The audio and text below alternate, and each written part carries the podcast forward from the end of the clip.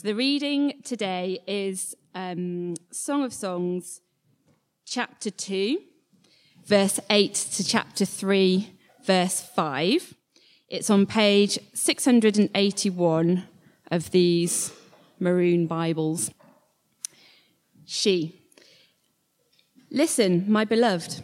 Look, here he comes, leaping across the mountains, bounding over the hills. My beloved is like a gazelle or a young stag. Look, there he stands behind our wall, gazing through the windows, peering through the lattice. My beloved spoke and said to me, Arise, my darling, my beautiful one, come with me. See, the winter is past, the rains are over and gone. Flowers appear on the earth, the season of singing has come, the cooing of doves is heard in our land. The fig tree forms its early fruit, the blossoming vines spread their fragrance.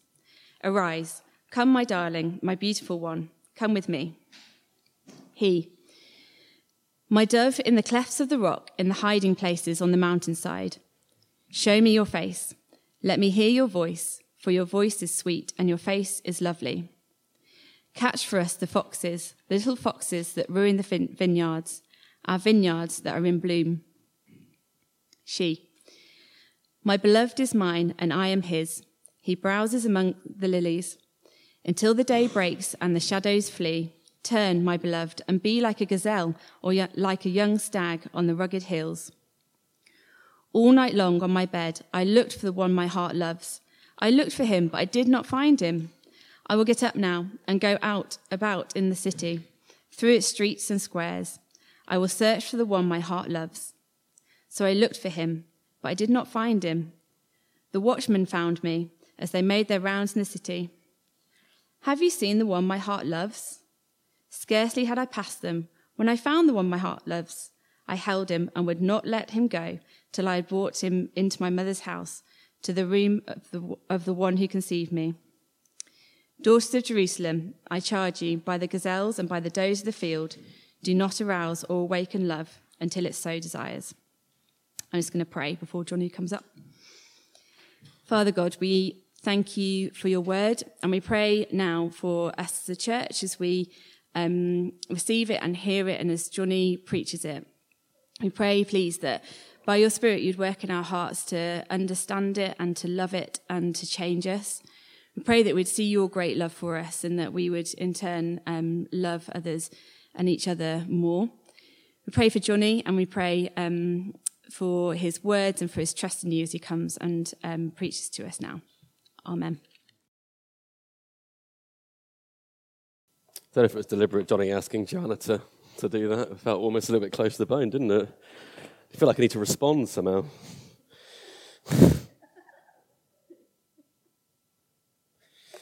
everyone, nice to see you. Um, I'm Johnny. We're, we're, currently in the middle of this of this sermon series we started a couple of weeks ago uh, in the Song of Songs. It's, it's this kind of beautiful a celebration of relationships and intimacy with, with a spouse um, or with one another in God's relational world. And, and for today's passage, I just really want to start by asking you um, one question. So, in your head, in your mind's eye, I want you to name the best relationship you have had with another person.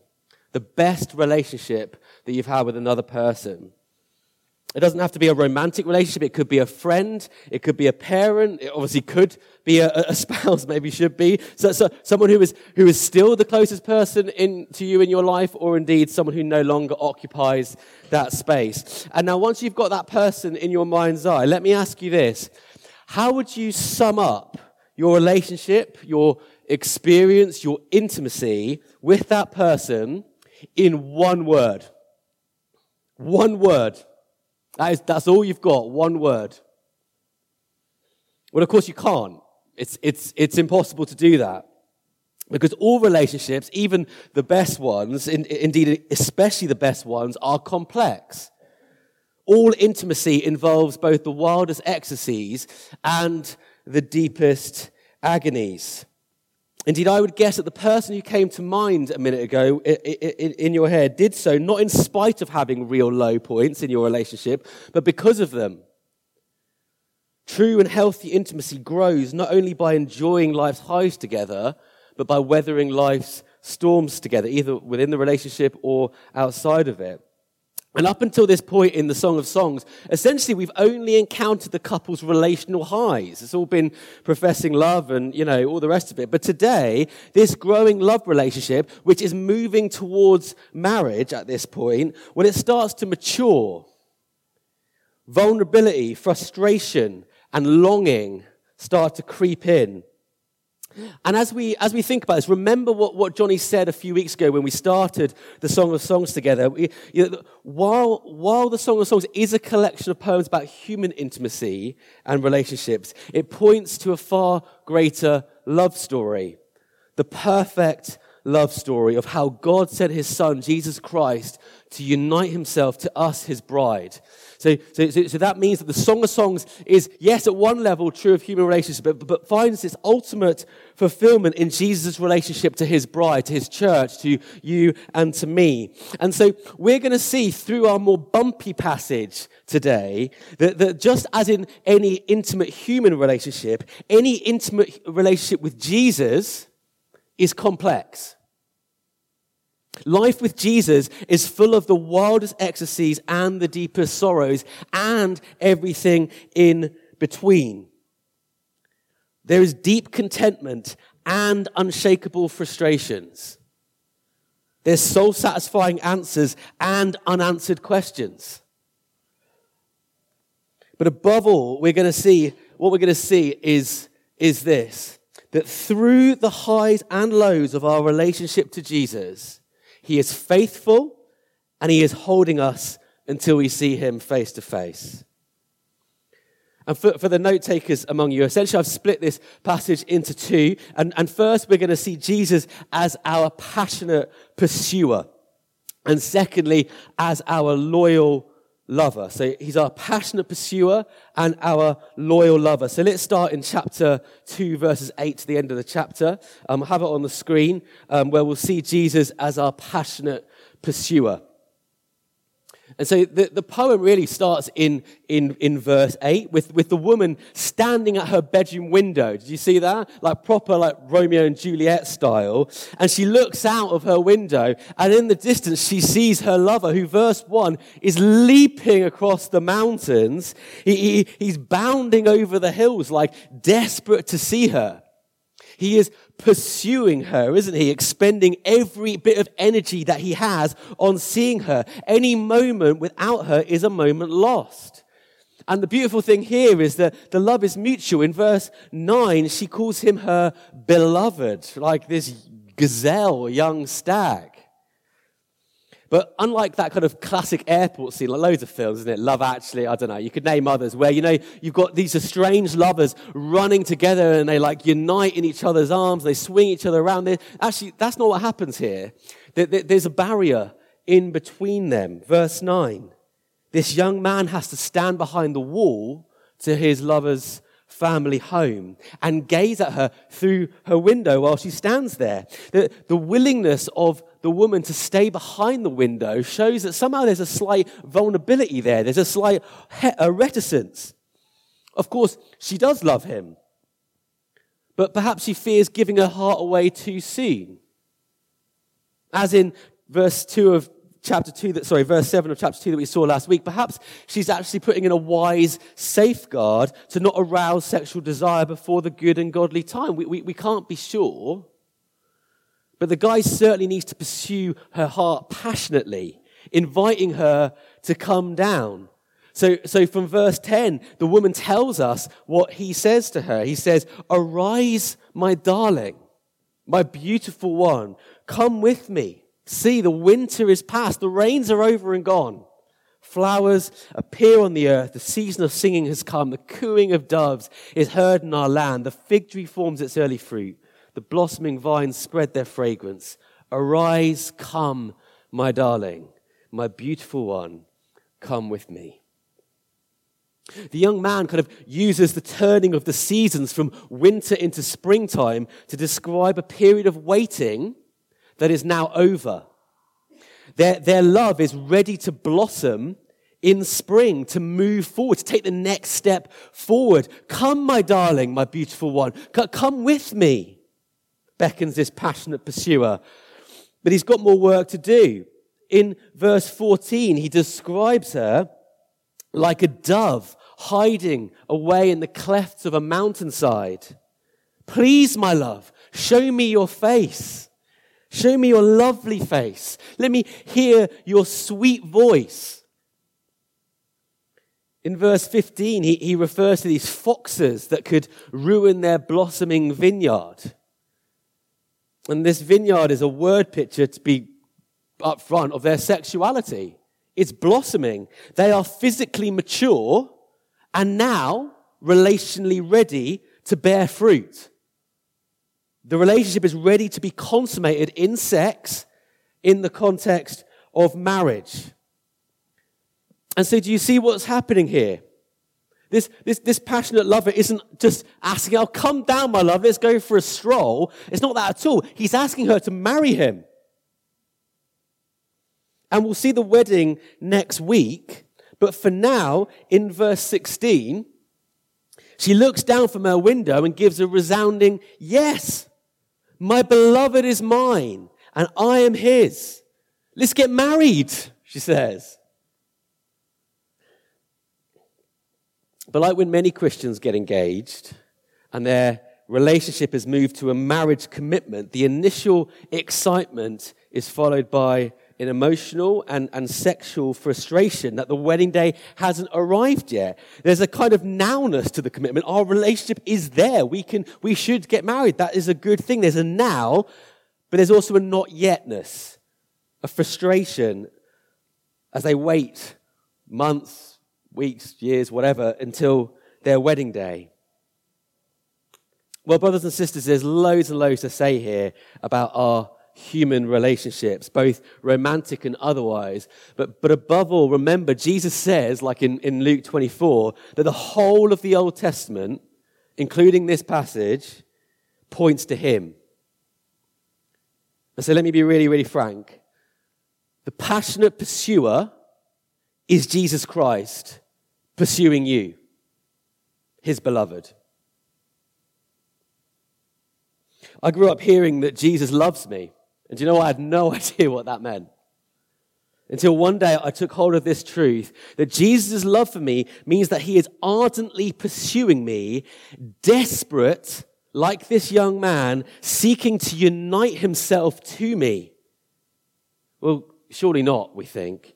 You know, I'm too compromised or I'm too sinful or I'm too normal to be of any interest to Jesus, let alone be his beloved. But no, look, here he comes, leaping across the mountains, down into the valley where he was crucified to wash us clean. Look in the distance, here he comes, bounding over the high hills after being raised from the dead, offering new life to us all. The waiting is over. The winter is past. The rains have gone. The flowers bud. The season of singing has come. Salvation is here. For the lover of our souls, this morning has arrived on our doorstep. And he's beckoning us to him. Come, my darling, my beautiful one, he says to you this morning. You're no longer stained with sin.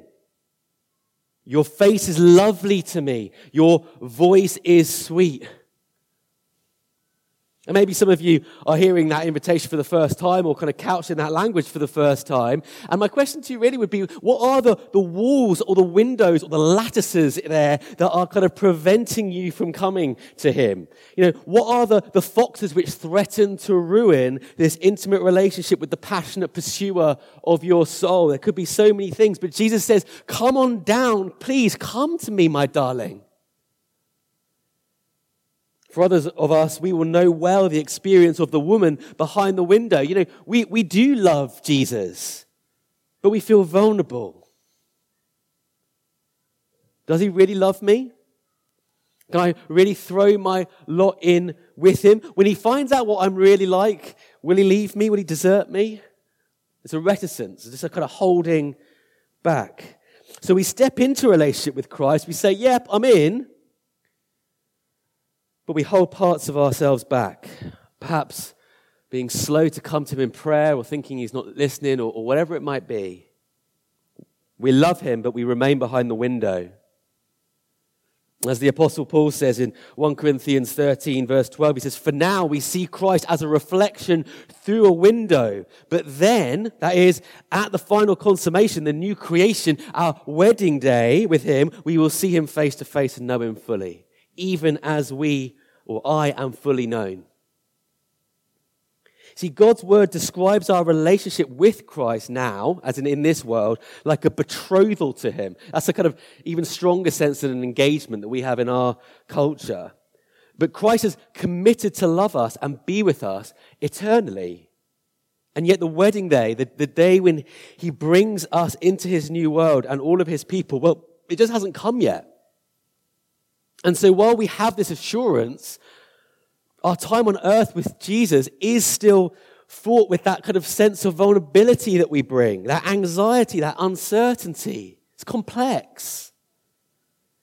But on that day when we see Christ face to face, what has always been true, even as I am fully known, says Paul, well, we will see no longer through a window, but as clear as day. Therefore, today, Christ says to us, Arise, come, my darling. Come with me.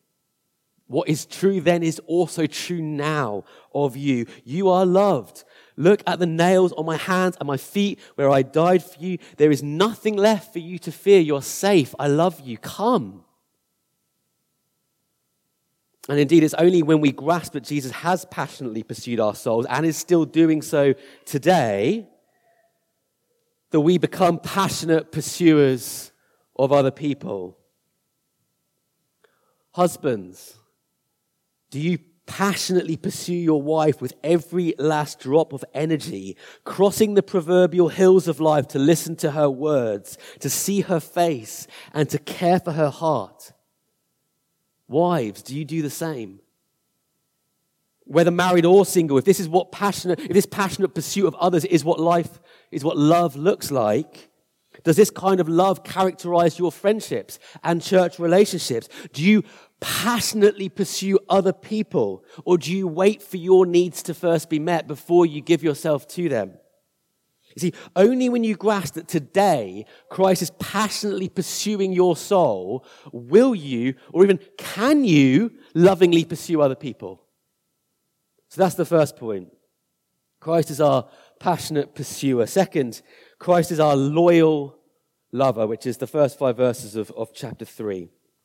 Although, before we get there, in verse 17, um, we see the frustrated fiancés part ways, right? They're not at the, at the wedding day yet. They, they, they part ways until, quote, the day breaks. Until that day, turn, my lover, and go. So, and, so, so she's picturing here the, the daytime being when they're married. And so if if then is the day, then we can only assume that at this point in the engagement story that we're in the night time, right? That's the metaphor she's using. And indeed, in verse 1 of chapter 3, that's exactly what we see. We cut to this scene of the woman alone on her bed at night having a pretty scary dream. Now, I'm not much of a, a dreamer, my wife is. Those of us who experience vivid dreams regularly know that very often both our subconscious fears, but also our kind of unmet desires are kind of brought out by dreams, aren't they? And this is exactly what happens in this young woman's dream as she waits for her wedding day in these first five verses. She waits for the consummation of that passion and that love. And so the dream starts with her feeling as though her lover has deserted her. There's the vulnerability. Where's he gone?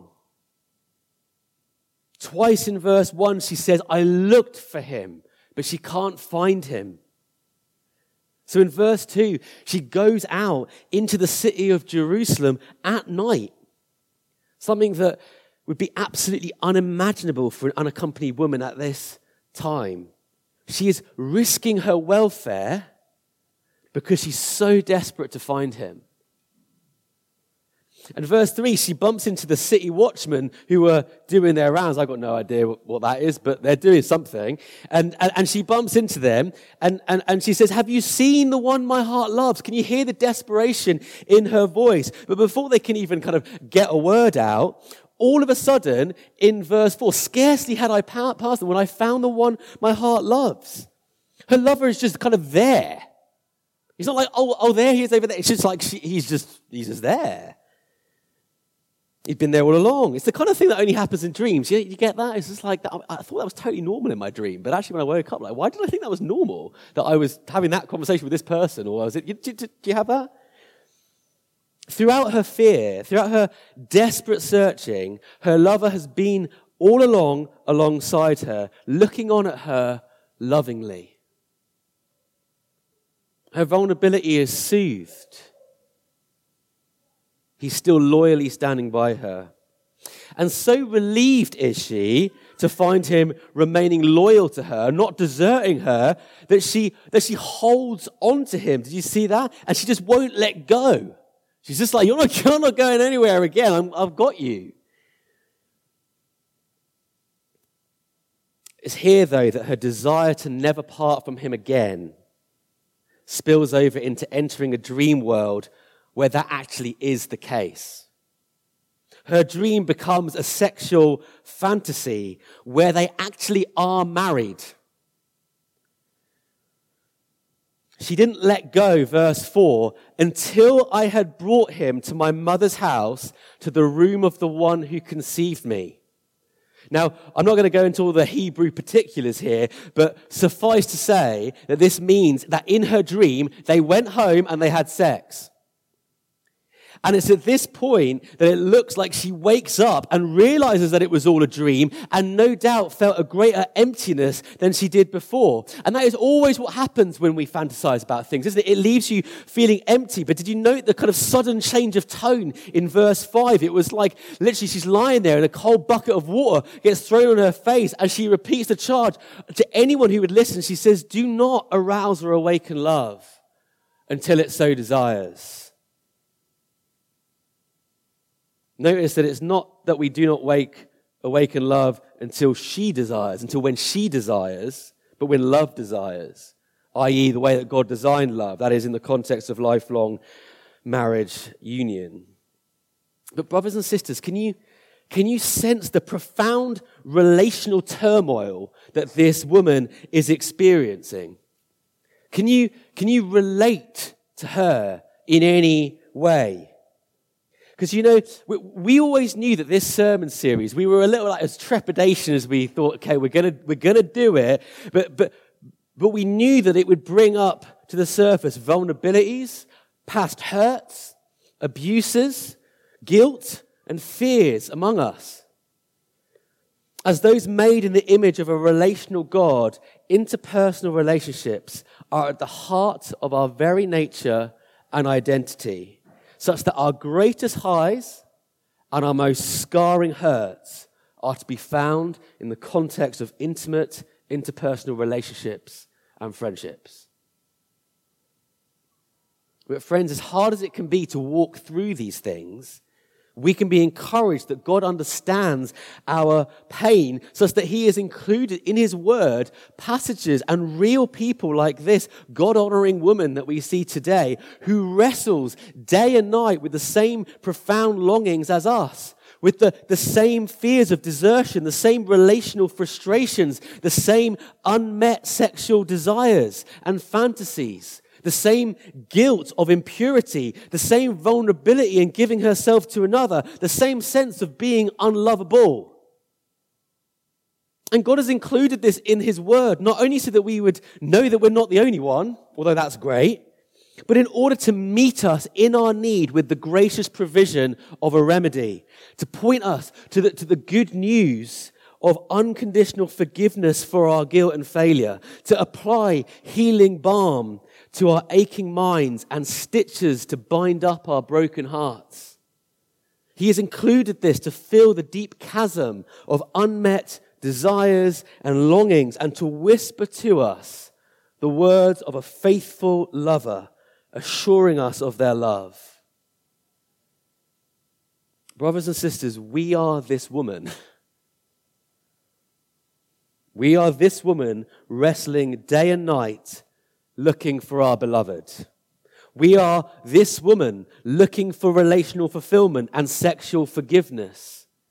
We are this woman searching everywhere for interpersonal peace and a love that will never leave us, never desert us as we drift in our minds and in our dreams and in our actions into fantasies of where it might be found.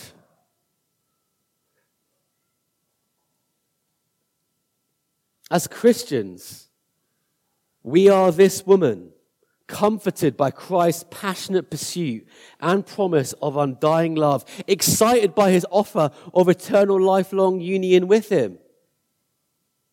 But so long as we're still here, so long as our wedding day remains in the future, we are this woman so often haunted by the sense that he's deserted us in our pain, fearful that he's finally decided to leave us after yet another moral failure.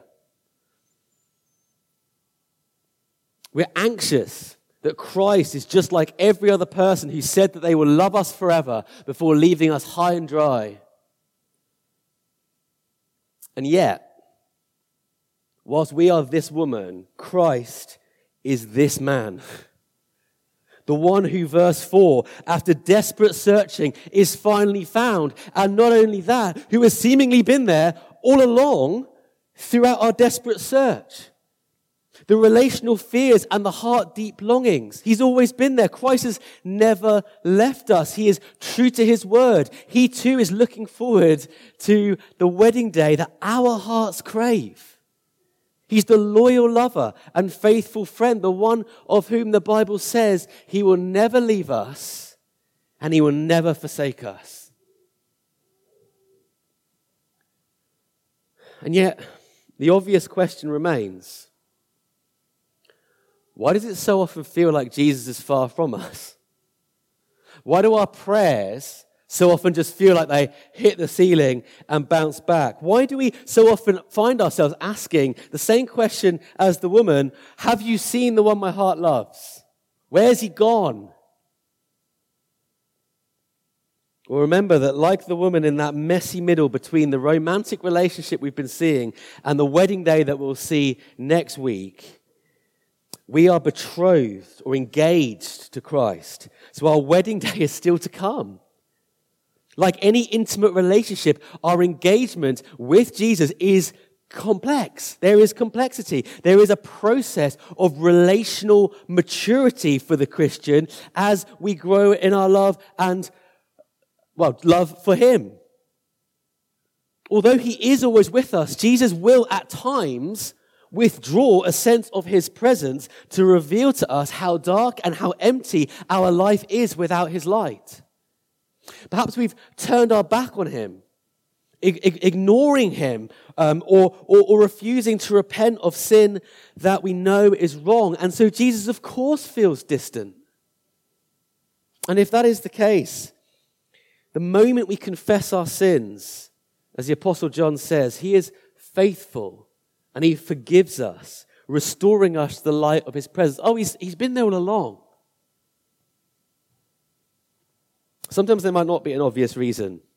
Indeed, that is the case here for the woman in our passage, isn't it? But either way, know this that through the ups and downs, the highs and the lows of this vulnerable and complex period of betrothal to Christ, through all of our guilt and shame, through all of our hurt and pain, like the loyal lover of chapter 3, Jesus is always with you. He always has been with you, and He always will be with you until the day of consummation when we'll be with Him forever. Like the woman, hold on to Him and do not let go of your relationship until the new creation. But as you do, know something even better than that that He is the loyal lover. And so it isn't really you holding on to Him and let, not letting go. It is He who's holding on to you, and it is He who will never let go.